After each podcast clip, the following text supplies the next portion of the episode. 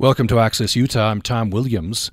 We are talking with the producer and director of an important uh, film, Dying in Vein The Opiate Generation. Dying in Vein is a deeply personal exploration of opiate and heroin addiction through a cinema verite style that drops you directly into the lives of an addict in recovery, a couple trying to get clean, a family grieving the loss of their son, an emergency room physician trying to save one patient at a time. Through these stories, the film explores the contemporary belief of living life pain free, the shame and blame that exists around addiction, the impact of socioeconomic class on our broken treatment system, and how a group of emergency care physicians are working to save their patients from the opiate crisis. And uh, we are talking with Jenny Mackenzie, who is the uh, producer and director of the film, who joins us from KCPD, KCPW Studios in Salt Lake City. Jenny, welcome to the conversation. Thank you so much, Tom. We also have from KCPW Studios, uh, Maddie, who is uh, one of the uh, subjects of the film. Uh, welcome to the program. Thank you for having me. And in studios here in uh, Logan, we have Kristen Munson, a UPR reporter, lead reporter, on a, an upcoming series. UPR produced a series called A State of Addiction. Thanks for having me here, Tom.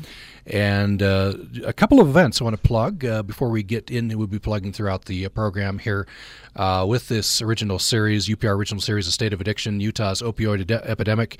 Um, the uh, uh, members of the team will be hosting a number of outreach events around Utah. These are in Moab, Price, and Vernal on October third, fourth, and fifth. Um, and that's today, tomorrow, and the next day. We're airing this on Tuesday. And uh, there'll be screening at each of those events of Dying in Vein, the Opiate Generation, followed by Q&A with a panel of local experts. I believe, uh, Jenny Mackenzie, you'll be, you'll be on this tour. I will, and so will Maddie. Oh, Maddie will be on the tour as well. Great. Um, so that is uh, this evening in Moab, um, Wednesday um, in at USU uh, Eastern in Price, and then on uh, Thursday at the Uintah County Library in Vernal, and then uh, you all be returning, at least several of you, to uh, to be uh, a part of events in Logan, and that'll be at the Block Film and Art Festival, and then a screening of the uh, film. That's at the Lyric Theater. The screening is 7 uh, p.m. Um, so, want to want to jump in here. Why don't we? Let's hear a clip from the from the film to kind of set this up. Um, and this is clip number one. This is uh, some physicians, kind of. I think these are all emergency room physicians, Jenny, and they're they're uh, they're talking about the problem. So let's uh, let's hear this. In the 1990s, the measurement of pain became what we call the fifth vital sign. In other words, we had to ask every patient about what their pain level is. So not only were we required to measure pain, it turns out that if we are rated highly by our patients on addressing their pain, there's a positive feedback cycle. It's a system with perverse incentives. And if we're rated low, it not only affects our reputation, but it's directly tied to reimbursement. And it is a direct result of pharmaceutical companies pushing these medications in areas where we didn't have good science. And unfortunately, a lot of people bought, a lot of institutions bought. We all bought that life should be without an ounce of pain. And if there is pain, we take a pill. When we have more prescriptions, we have more addictions. When we have more addictions, we have more overdoses. When we have more overdoses, we have more deaths. That's the way it's going to go. There's not a single solitary shift that goes by that I don't see somebody who is affected by narcotics. Whether it's the housewife, whether it's the person who's living on the streets, there's prescription pain pills, there's heroin. It, it's awful. I know personally seven physicians who have heroin addicted children. I know four physicians whose children have died of heroin overdoses in Salt Lake City. That's not okay. We talk about how it's everywhere. It's been everywhere, but it's just gotten so much bigger. In the CDC, the most recent heroin stats, it's, you know, in the last, I think since 2010, 300% were up on, on heroin overdose deaths. This is not getting better. This is going to get way worse before it gets any better. And it is every segment of society. It's men, women, kids. You got money, you got no money. You got insurance, you got no insurance. I mean, it's everybody. So, uh, Jenny Mackenzie, the subtitle of the film, The Opiate Generation, that indicates a, a big problem, really big problem. And that the, the statistics you, the, the, people are throwing out in the film uh, would, would back that up. Uh, I guess that was one of the impetuses for doing this film. Absolutely. It was one of the impetuses, and addiction is a very personal issue for me. And my daughter in high school began misusing prescription opiates after a high school soccer injury, her third one. So we experienced it firsthand. And then I think diving into the research and talking to people in our own community, you hear it very articulately shared by these physicians. But it is a giant public health issue really across our country. We share one of the statistics at the end of the film, but the United States comprises 5% of the world's population, and we consume 80% of the world's opioid supply. So that is deeply alarming to me as a mother, as a uh, filmmaker, and really as a storyteller. I want to turn to Maddie. Um, your your story is told in the in the film. You and your your then girlfriend Paige um, really really drew, drew, me in, and I you know was concerned for you. I'm happy. I, I, think you're doing well now. Yeah, I'm doing great. Um, so, uh, how did you get into how did you get into drugs? Well, um, I was in high school, and I just was hanging around the party crowd, and I was actually dating a boy at the time who had been through rehab. He was older than me, and he had OxyContin one night, and I just I just didn't know what it was. I I thought it was just some pill that I didn't, you know, I didn't understand that it was some dangerous thing. You know, I didn't know the OxyContin was basically synthetic heroin. And so at the time, what I saw as harmless recreational experimentation um, really just kind of threw me into this this cycle of wanting it and craving it and having fun when I was using it. And it just progressed over time until it was, you know, I wasn't capable of really handling it. And um, it's so expensive that I then switched to heroin. So heroin was less expensive? Yes, less expensive yeah. by far. Yeah. Did you, uh, OxyContin, this, this is uh, this um, prescription, right? Did that enter into your thinking that this is maybe more okay than, than if you'd considered heroin? Definitely. I mean, at the time, I, I think that if somebody was like, hey, do you want to try heroin? I would have said no. Um, because we think of heroin as this bad, scary thing, but you know, it was just this pill and it was prescribed by a doctor. And even though it wasn't prescribed to me, I just, you're right, in my mind, I just didn't think of it as bad as heroin. Uh, I want to turn back to Jenny. Um, this this seems this this confluence. This seems to be somewhat new does it? Where where people get into you know we we um, think that we have to control pain to maybe a greater degree than we did before. Doctors have, felt that way. I come up on their evaluations. It come out you know satisfaction. Um, so they feel the need to maybe prescribe more pain medications, and then that that can lead to, to heroin and other drugs. Mm-hmm, mm-hmm. I think this really shifted in the 1990s and early 2000s when, as one of our physicians, Dr. Todd Allen, mentions that there was uh, the pain scale that came really was pushed from big pharmaceutical companies and long lasting Oxycontin was falsely marketed. And physicians really were the middlemen and women and bringing these medications to patients. And I think most of them really unknowingly uh, had this information that came from several big pharmaceutical companies. And so I think we began to think about pain very differently because, as they say, pain was really the fifth vital sign. So you would go see a doctor and you would go see a doctor for a cold or a pneumonia or a sprained ankle or a kidney stone, and you were asked to rate your pain. And so the consumption of prescription opioids in the 1990s to the end of the 2000s just skyrocketed in terms of the numbers of prescriptions that were written. And so then you also had them on the street. Uh, Maddie, I wonder. Um, uh, there's a lot of different perspectives in the film as to the, kind of the backgrounds, and, and, we heard earlier from the clip that there, it's all demographics, all you know, mm-hmm. all socioeconomic uh, backgrounds. I think you say in the film you you didn't come from a, a family that uh, I guess the stereotype is you know broken home or Mhm. extreme problems, and that's why we get into drugs. Uh, what was your family background? Yeah, I mean, I had a wonderful childhood, and I was I was blessed. I have parents who love me. I have brothers who love me.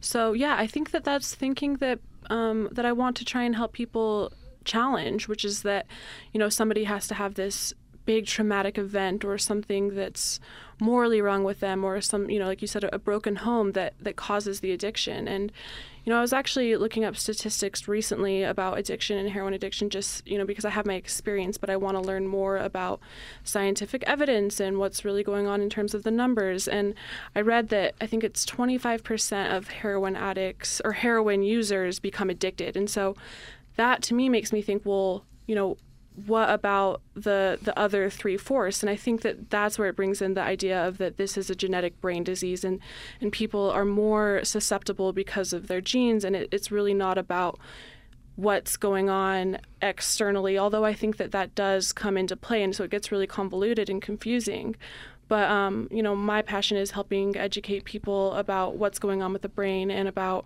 um, looking at this in terms of a disease. And i think that that's jenny's goal too. I mean our, our punchline is addiction is a, d- a disease. Talk about it. And um, and so yeah i think there are definitely times in my life where i had something that happened um, like when i was 18 i had a traumatic event happen and that definitely fueled my use but i don't believe that that's why i'm an addict. Hmm. There's a there's a scene in the film, Jenny. I'm not sure exact. I can't remember exactly if this comes up here. You're on the phone with your father, and um, it sounds like you, you know still had a, a good relationship with your with your father. They had set some ground rules. They had cut off all money except for therapy, right? And yeah. um, and you said um, addiction is stronger than a mother's love or a father's love. Yeah. Yeah, I mean, looking back at that, I, I'm.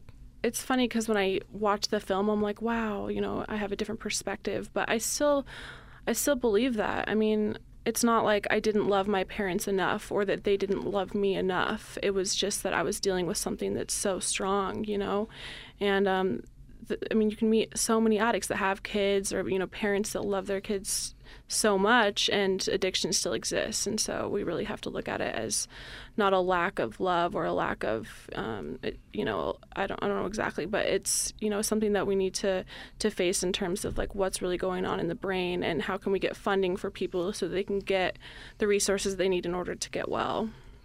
I think Maddie said it so well, Tom, which is really the biggest risk factor is genetic history and, and family history.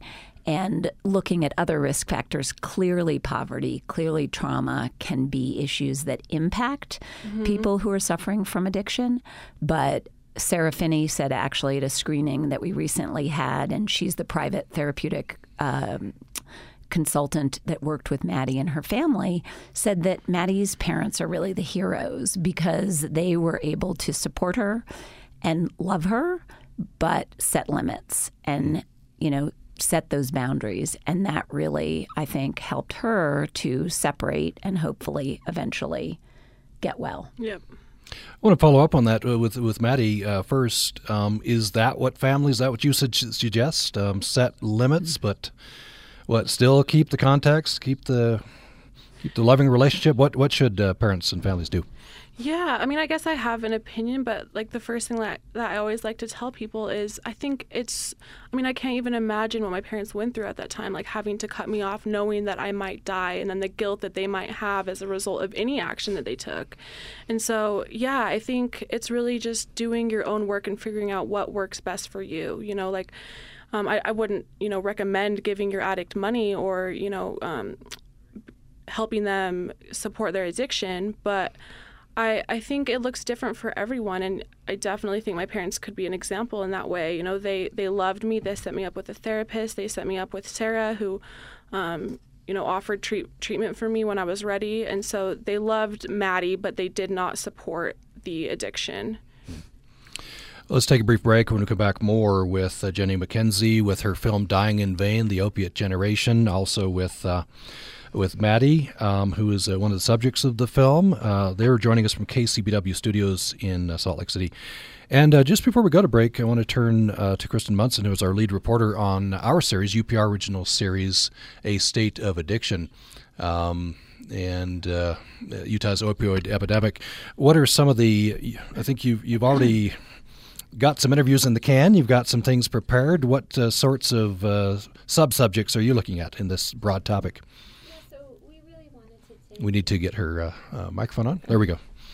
So we really wanted to take a public health approach to this problem because, we, as we all kind of are realizing that this is a nationwide problem, it's a Utah problem, and there's evidence where you can. Prevention is a really big part of this. So is treatment. And so we also wanted to look at what are some of the things that we're doing in our state to to basically educate both prescribers but also patients. What are we doing to help families? Um, and like what does what does good treatment look like and what are some of the barriers that exist for people in rural areas versus some of their our urban areas where there are a little bit more resources um, and what are some of the different pathways forward for people so we have one segment that's looking at at drug courts which are um, specialty courts that allow um, people to sometimes it's like the only way these people can get treatment is is the pathway through the drug courts and um, a lot of them are showing some pretty good successes with it. So it's just um, it's a 13 part series, and we're trying to look at prevention efforts. Um, what are some of the interventions happening, and the different pathways forward. Excellent. We'll, we'll uh, listen for those.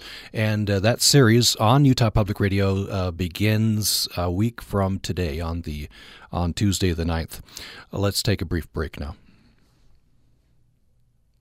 We're back with Access Utah. I'm Tom Williams. We are talking with Jenny Mackenzie. We're talking about her important new film, Dying in Vein The Opiate Generation.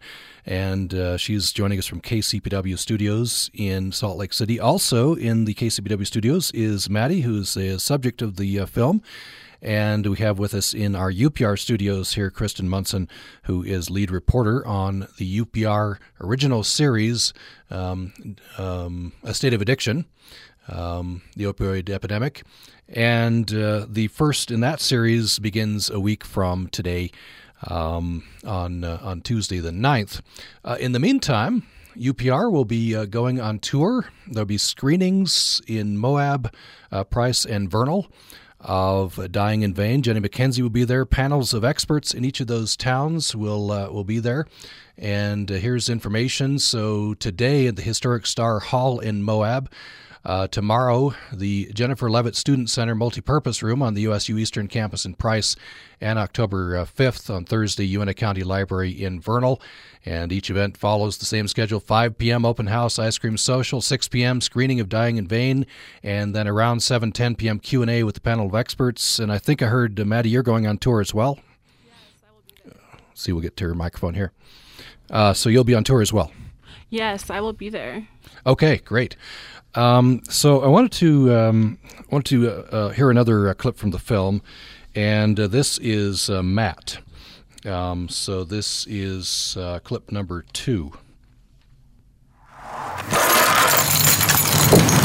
My story is not like some where there's you know these huge dramas and dramatic things. I remember just coming out and being like, my parents are getting divorced and I don't know what to do.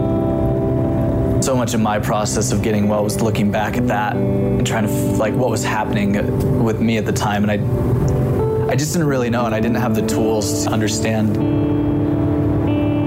just the way I internalized it and how it was relative to my life was really devastating.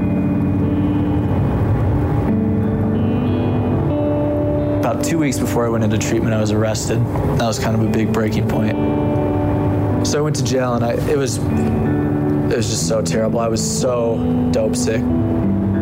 It's like this primal distress of the soul. And that's part of what keeps people sick too, because you use the drugs to cover up what's going on beneath the emotional stuff. But at the same time, even when you're not high, you're so distressed that you don't think about your emotional stuff anyway. So whether you're feeling bad or good, it's all focused around getting getting your drug. Ended up getting booked and released And since I hadn't scored all day, just still just feeling terrible. I was out of needles too at that point. So the only one I had was all bent up, and I sat there for probably like 45 minutes just trying to shoot up with this bent needle. And I don't know what spurred me to do it, but I, I was just lying on this lawn. And so I just called my mom and I was like, all right, I think I'm ready to go to detox now. And that started the recovery. My boss, who I work for nowadays, actually is the one who picked me up from detox.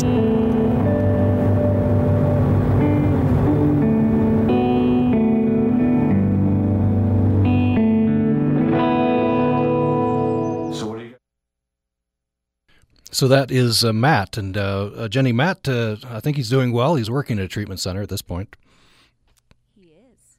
He works at Turning Point Treatment Center, and he's been clean and sober for just about five years. I think his five year anniversary is coming up in about a month. Hmm.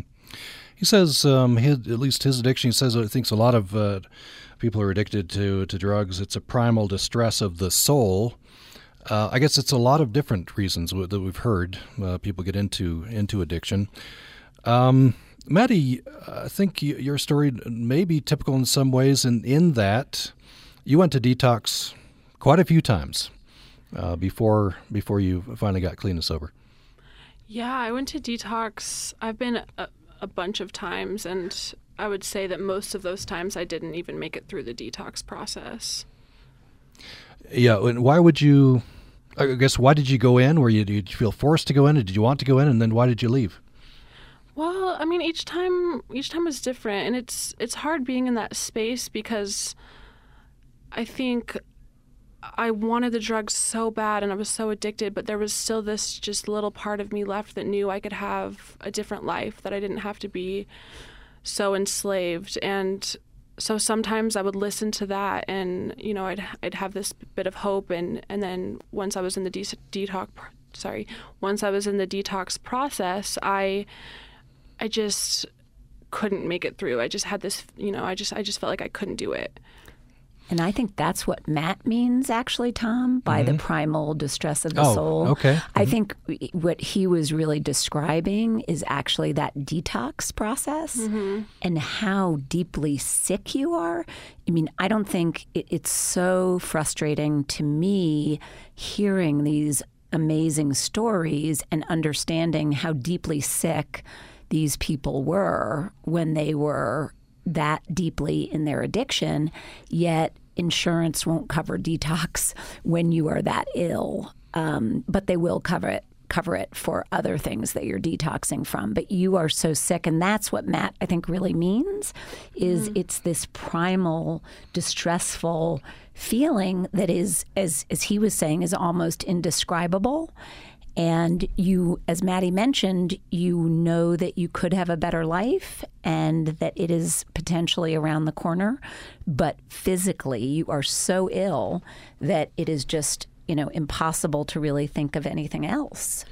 And when we look at what's going on with the brain, our prefrontal cortex is isn't working correctly. And so really the ability to think rationally, it's just on a on a brain level it's not there and we start to operate from the place of the brain that is survival. And so, you know, I'm in detox and I'm trying to think rationally and I'm trying to think, you know, I want to do this for the people that love me and I, you know, I I have passions that I know that I like and I've actually been sober and clean before and I was happy in, you know, some moments or you know, I had a taste of the freedom, but I every part of my being is thinking to survive I need to have this drug and to feel better and so it's really it's interesting because my brain and addicts brains aren't working correctly.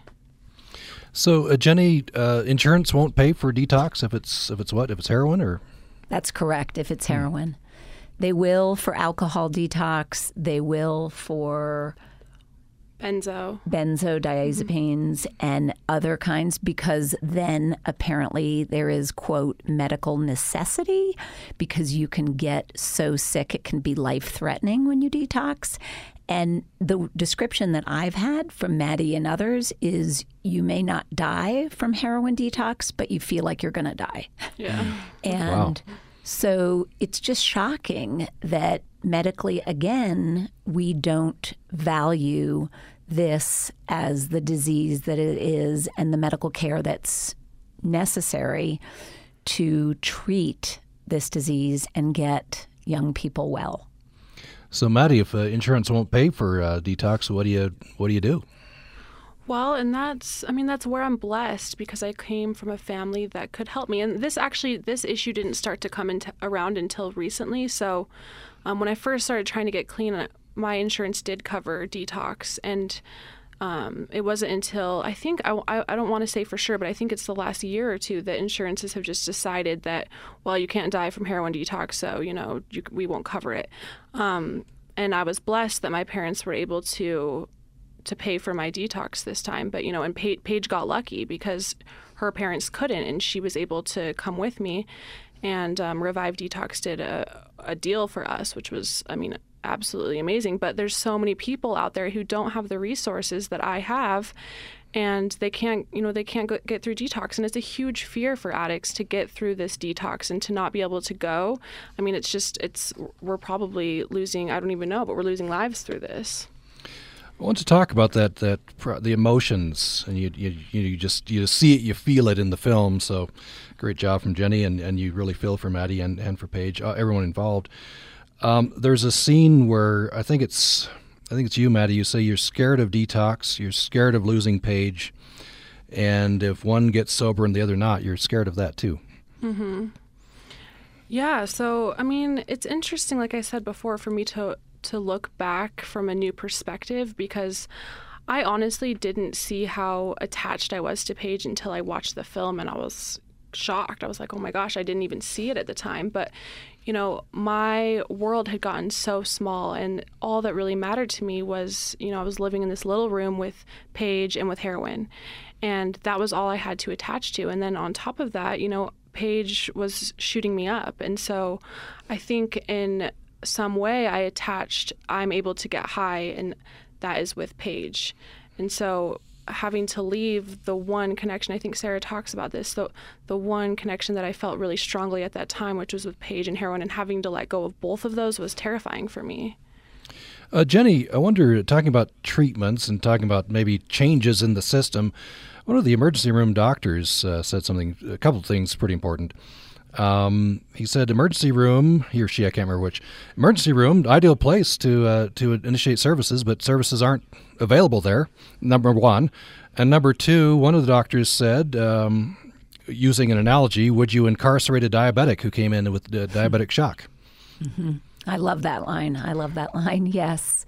And I think doctors are frustrated because it really is a wonderful opportunity to get patients who come in and triage them in an emergency room and get them help because so often they are there and it's an opportunity for an ER physician to share information and get them into detox, but there aren't the resources. So I think physicians feel as though their hands are tied.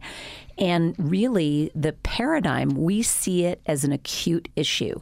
So we see an addict and the need to get them into a quick detox and a couple of weeks of treatment when really this is a long term reoccurring medical condition that needs support and treatment for many, many, many months and years.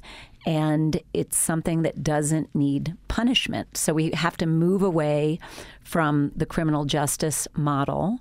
And as Kristen was mentioning, look at it uh, with a public health lens. Maddie, um, looking at the uh, the study guide. By the way, there's a study guide for the for the film. There's uh, important issues, dying in vein. Um, Jenny Mackenzie's film. Um, talk about addiction. It's a disease. All right, and I think both of you mentioned that earlier. Do you think uh, that that's getting through? Do you think uh, more people are looking at it that way rather than a moral failure? Um, you know, you got to just get over it. Um, in that, you know, in, in that side of things. Um, you know, I think so. I, I hope so. I so we had a screening the other day here at the library and we had to turn away 205 people who wanted to come and see the film, if not more. We don't know the exact number, but it was hundreds of people. And so that gives me hope to think that people want to look at this differently. I mean, there's enough people that are that are suffering and dying and everybody knows somebody who's struggling with this and I, I want to believe that people want to have a conversation and want to look at it from from a different perspective than what you know people have seen it as in the past. Um, uh, Kristen Munson, uh, you, you said you're you're taking a public health focus for, for this series, the UPR original uh, series. What what kinds of things are you finding? Well, so I I actually do really want to underscore that point about addiction being a disease. We had um, a really important report that came out last year by the Surgeon General, and it was addressing substance abuse in America for the first time. And it's over 400 pages long. I read it, and it includes really important descriptions of like evidence-based practices, but at the at the end of the day, the message from it is basically that this is a disease, there's treatments, and there's hope. And so we have to do something with that. Uh, before we go to break, um, Jenny, there are there are treatments, right? There are uh, substitute, uh, you know, medical tools. One one of the people in the film says, "We have, we have it. It's called uh, naloxone. Is that how you pronounce it? Naloxone." Mm-hmm. I think naloxone is really one of the greatest public health tools on the market. But what naloxone is is naloxone is a reversal from an opioid overdose. So oh, I see. Actually, so that's for yeah. the that's acute. That's for the emergency. Okay, exactly. But that gives someone a chance to live, and that is really really important. So naloxone is a very valuable tool, and then when people who are suffering from addiction get into treatment, there are many different options out there. And I think one of the discussions that our team has had is that we don't have enough regulatory agencies that are pushing treatments into, as Kristen said, evidence based long term treatment that is really going to address addiction and give them the best chance for long term success. There are many addiction centers that are out there, treatment programs that just, in my humble opinion, are robbing people and taking thousands and thousands of dollars and really aren't evidence based, don't have trained people in their program, and are seeing throwing people out on the streets after treatment and these people are relapsing. So that is those kind of shams need to be shut down. And I think probably um, probably what I was guilty of there. I was searching for for one cure all. You know, I was saying we got this, but uh, not not understanding that it's just one part of the puzzle. I'm guessing that's what your experts are would would be telling you, uh, Kristen, that this is it's it's a complex problem with probably complex solutions. Oh yeah, this is it's super messy and. Um, and one of the physicians in the film, um, Dr. Jennifer Plumb, I also spoke with her, and she and her brother are behind Utah Naloxone, and they're the folks um, that are trying to bring this important medication basically to everyday people who may be able to intervene. But it is just like you're saving the life, but you have to do something after. That's not the long term. And um, there's there are very diff- many different ways of people.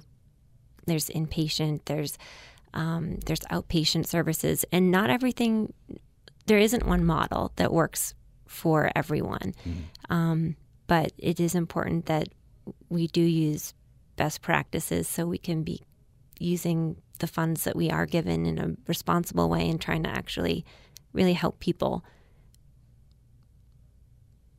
Um, Maddie, I, I, guess you, you could probably underscore that uh, point as well. It's um, maybe no one solution. It's and, and hard recovery's hard is what I'm what I what I hear. I guess you could you could tell me yes or no. Yeah, I mean, yeah, recovery's it's so hard, but it's so worth it. And um, you know, I've found what works for me and I I have to sometimes check myself because I'm so passionate about what's worked for me that I want to tell people, well, you know, you can do this too, which is true. But I've also found that I have so many friends in recovery now, and they all do it a little bit differently. And so I agree, you know, there are responsible ways to. Um, to treat addiction and there are so many bad places out there i've been to a bunch and i've you know it, it really doesn't matter whether it's cheap or expensive like you don't know what you're getting a lot of the times with treatment but you know there are also a lot of ways that people find recovery and a lot of ways that work Let's take a break now. Uh, we'll come back with the last segment uh, after this break and uh, uh continue our discussion on this uh, film, Dying in Vein The Opiate Generation. We have with us uh, the producer and director, Jenny Mackenzie. We have Maddie, who's one of the subjects of the film. We have Kristen Munson, lead reporter for UPR's original series, A State of Addiction Utah's Opioid Epidemic. More following this break. You are listening to Access Utah. I'm Tom Williams, and uh, we're talking about a new film by uh, Utah filmmaker Jenny Mackenzie. Dying in Vein, The Opiate Generation is the name of the film, and she's joining us from KCPW Studios in Salt Lake City. We're also talking with one of the subjects of the film, Maddie. Um, and uh, in studio here is Kristen Munson, lead reporter for UPR's original series, uh, A State of Addiction, Utah's Opioid Epidemic. That series begins on UPR. Listen for that uh, a week from today, the uh, the premiere episode, and then uh, running for uh, several weeks after that. Um, and uh, ahead of that, beginning today, there's a tour. Utah Public Radio team is hitting the road for a state of addiction, Utah's opioid epidemic. And so today, in historic Star Hall in Moab, tomorrow at the Jennifer Leavitt Student Center multipurpose room on the USU Eastern Campus in Price, and on Thursday, Uintah County Library in Vernal. Each of those events starts at 5 p.m. with an open house, and uh, then the screening of the film at 6 p.m. Then around 7:10 p.m. Q&A with a panel of excerpts, experts, and then uh, on the Friday, um, it is the Logan uh, Film and Art Festival, and uh, there will be um, events there, including a screening of the film at 7 p.m. in the Lyric uh, Theater. Let's hear um, our final clip from the film. Um, and and this really drives home the point that uh, we're losing far too many people to to addiction. Uh, Jenny Mackenzie, you have uh, Chase, who uh, who died, and but you got access to his journal, and he uh, he, he, he talks about his feelings and the family. You'll hear. Um, uh, the journal, and then a sister saying that she wishes she had known some of these things before. Let's hear this.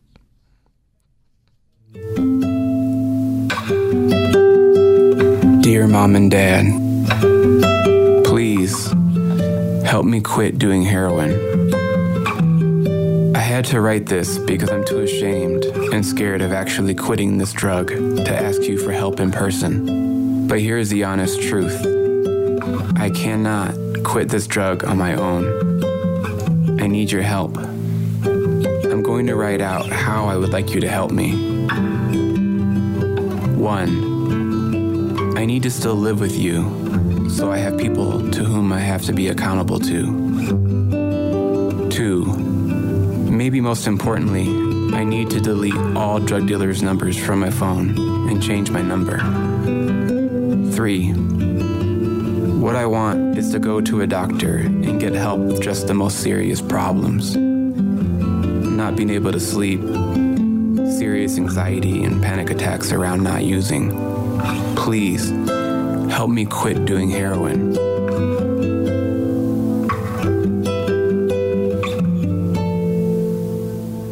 He had a lot of demons and struggles that he was trying to work through and didn't really know how to do it. And I think his writing his feelings down has given me an opportunity to get to know him on his real, true, genuine level of what he was really going through internally that he, for some reason, never felt like he could share with anybody. Um, and I think that's a lot of addicts have that same problem because they feel so shameful and bad about being an addict for one and you know you know doing all the things that they do to get their drugs so uh, they they're sad but again, I would have never known any of that had he not written it down. I knew he was struggling, of course, obviously, we all did, but he never shared any of that with us. and that's that's just uh, so sad. And uh, then, then uh, in the film, Jenny, you you have various family, various Chase's family members uh, express their feelings, um, you know, ranging from anger to to sadness. Uh, and I wonder how how do you how do you have that conversation? How do you, if you suspect someone is having this problem, how do you uh, how do you initiate the conversation? Well, I think Maddie's probably a better person to answer that, but I think from the reflections of making the film is don't be afraid to ask and say anything. And it may not come out perfectly, but just share with the person how much you love them, how much you care, how worried you are. I mean, it was just, it was tragic for the Saxton family burying their 22 year old son.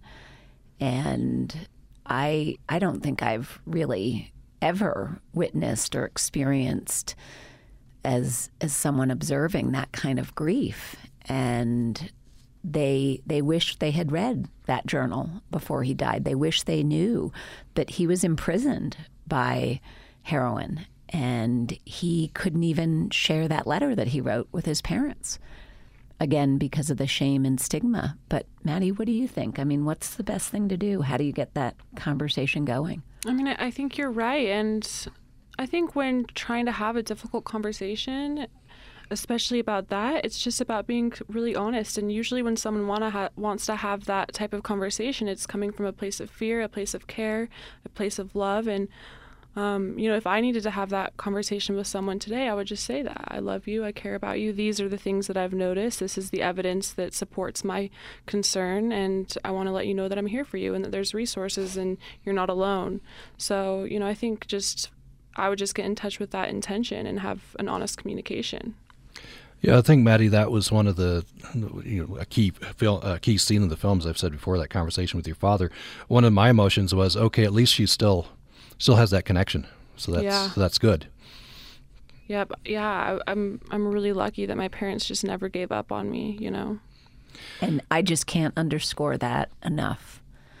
I mean, don't give up. These people are human beings and they're trapped.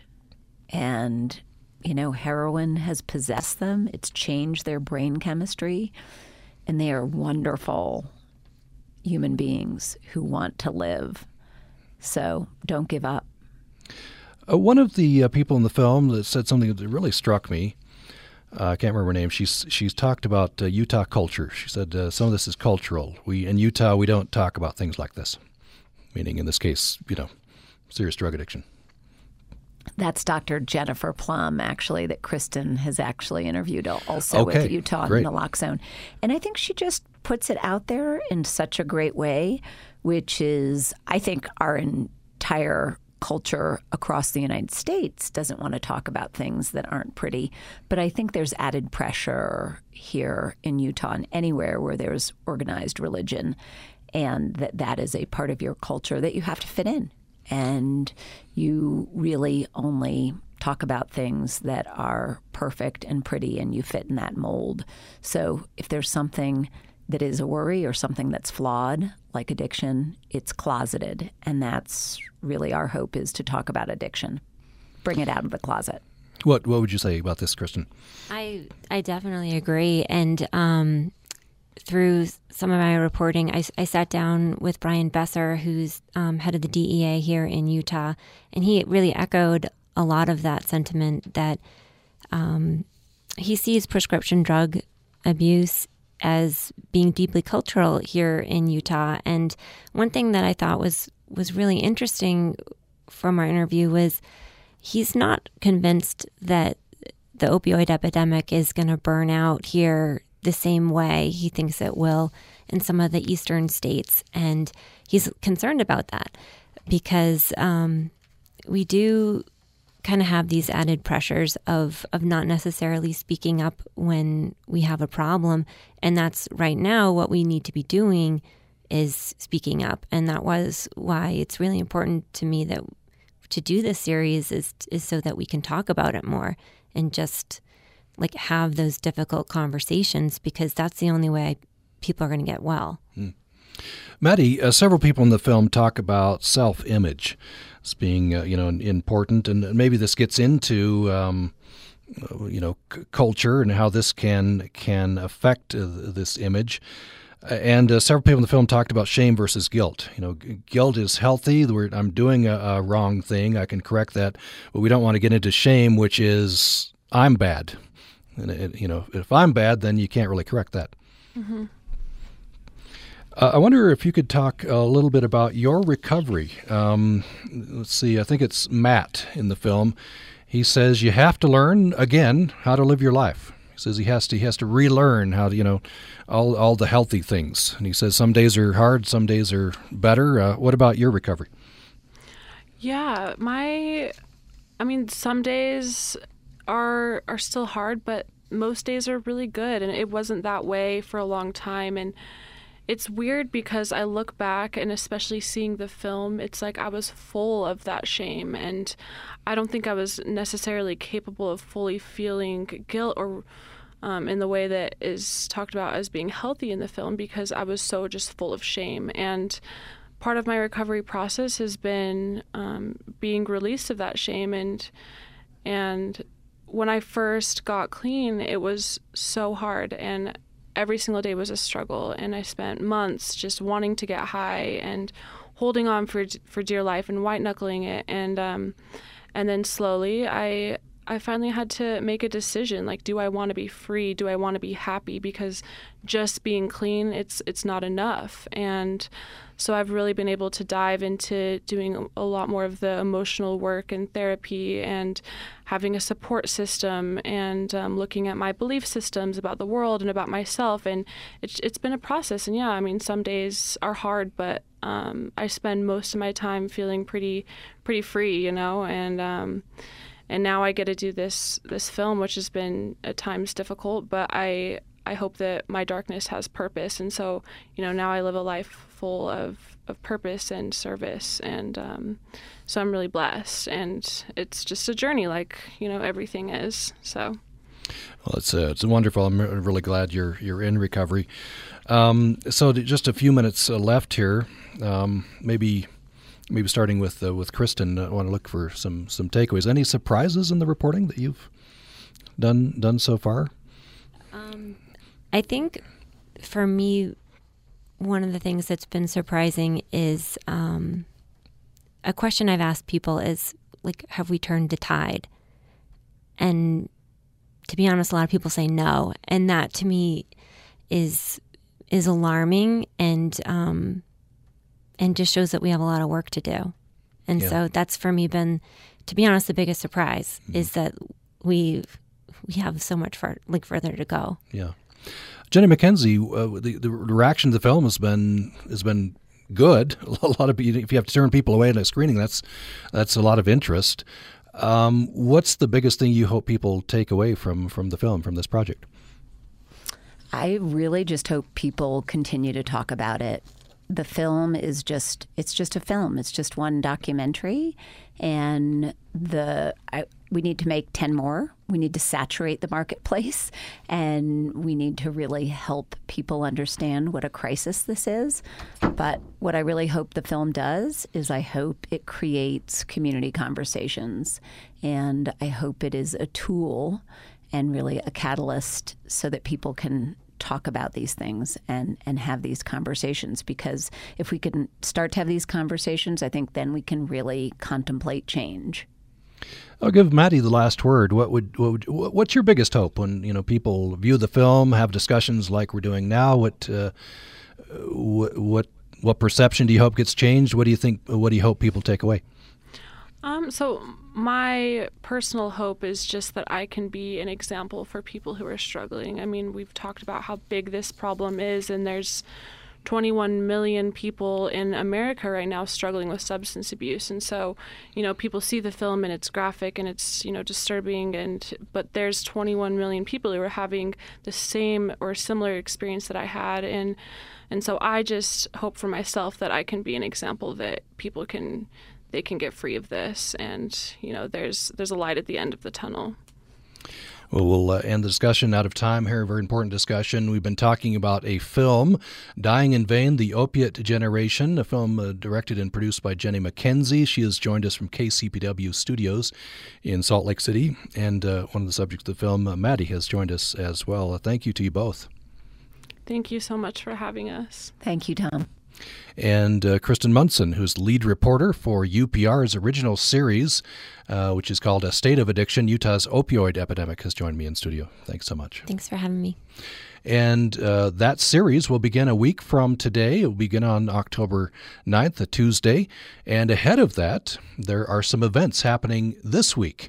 And uh, so the uh, events with this UPR uh, original series, A State of Addiction, uh, begin today um, in historic Star Hall in Moab. Then tomorrow at Jennifer Leavitt Student Center Multipurpose Room on the USU Eastern Campus in Price, and uh, finally on Thursday at the Uintah County Library in Vernal. Each of those events has the same schedule 5 p.m. open house and ice cream social, 6 p.m. screening of Dying in Vein, and 7:10 p.m. Q&A with a panel of experts. And Jenny Mackenzie and Maddie will be there at all of those events. And then they'll be coming back to Logan uh, at the Block Film and Art Festival in Logan, and uh, there'll be discussion at 5 p.m., a, a screening of the film at the Lyric Theater at 7 p.m. You can find all this information at upr.org. Thanks for listening to Access Utah today.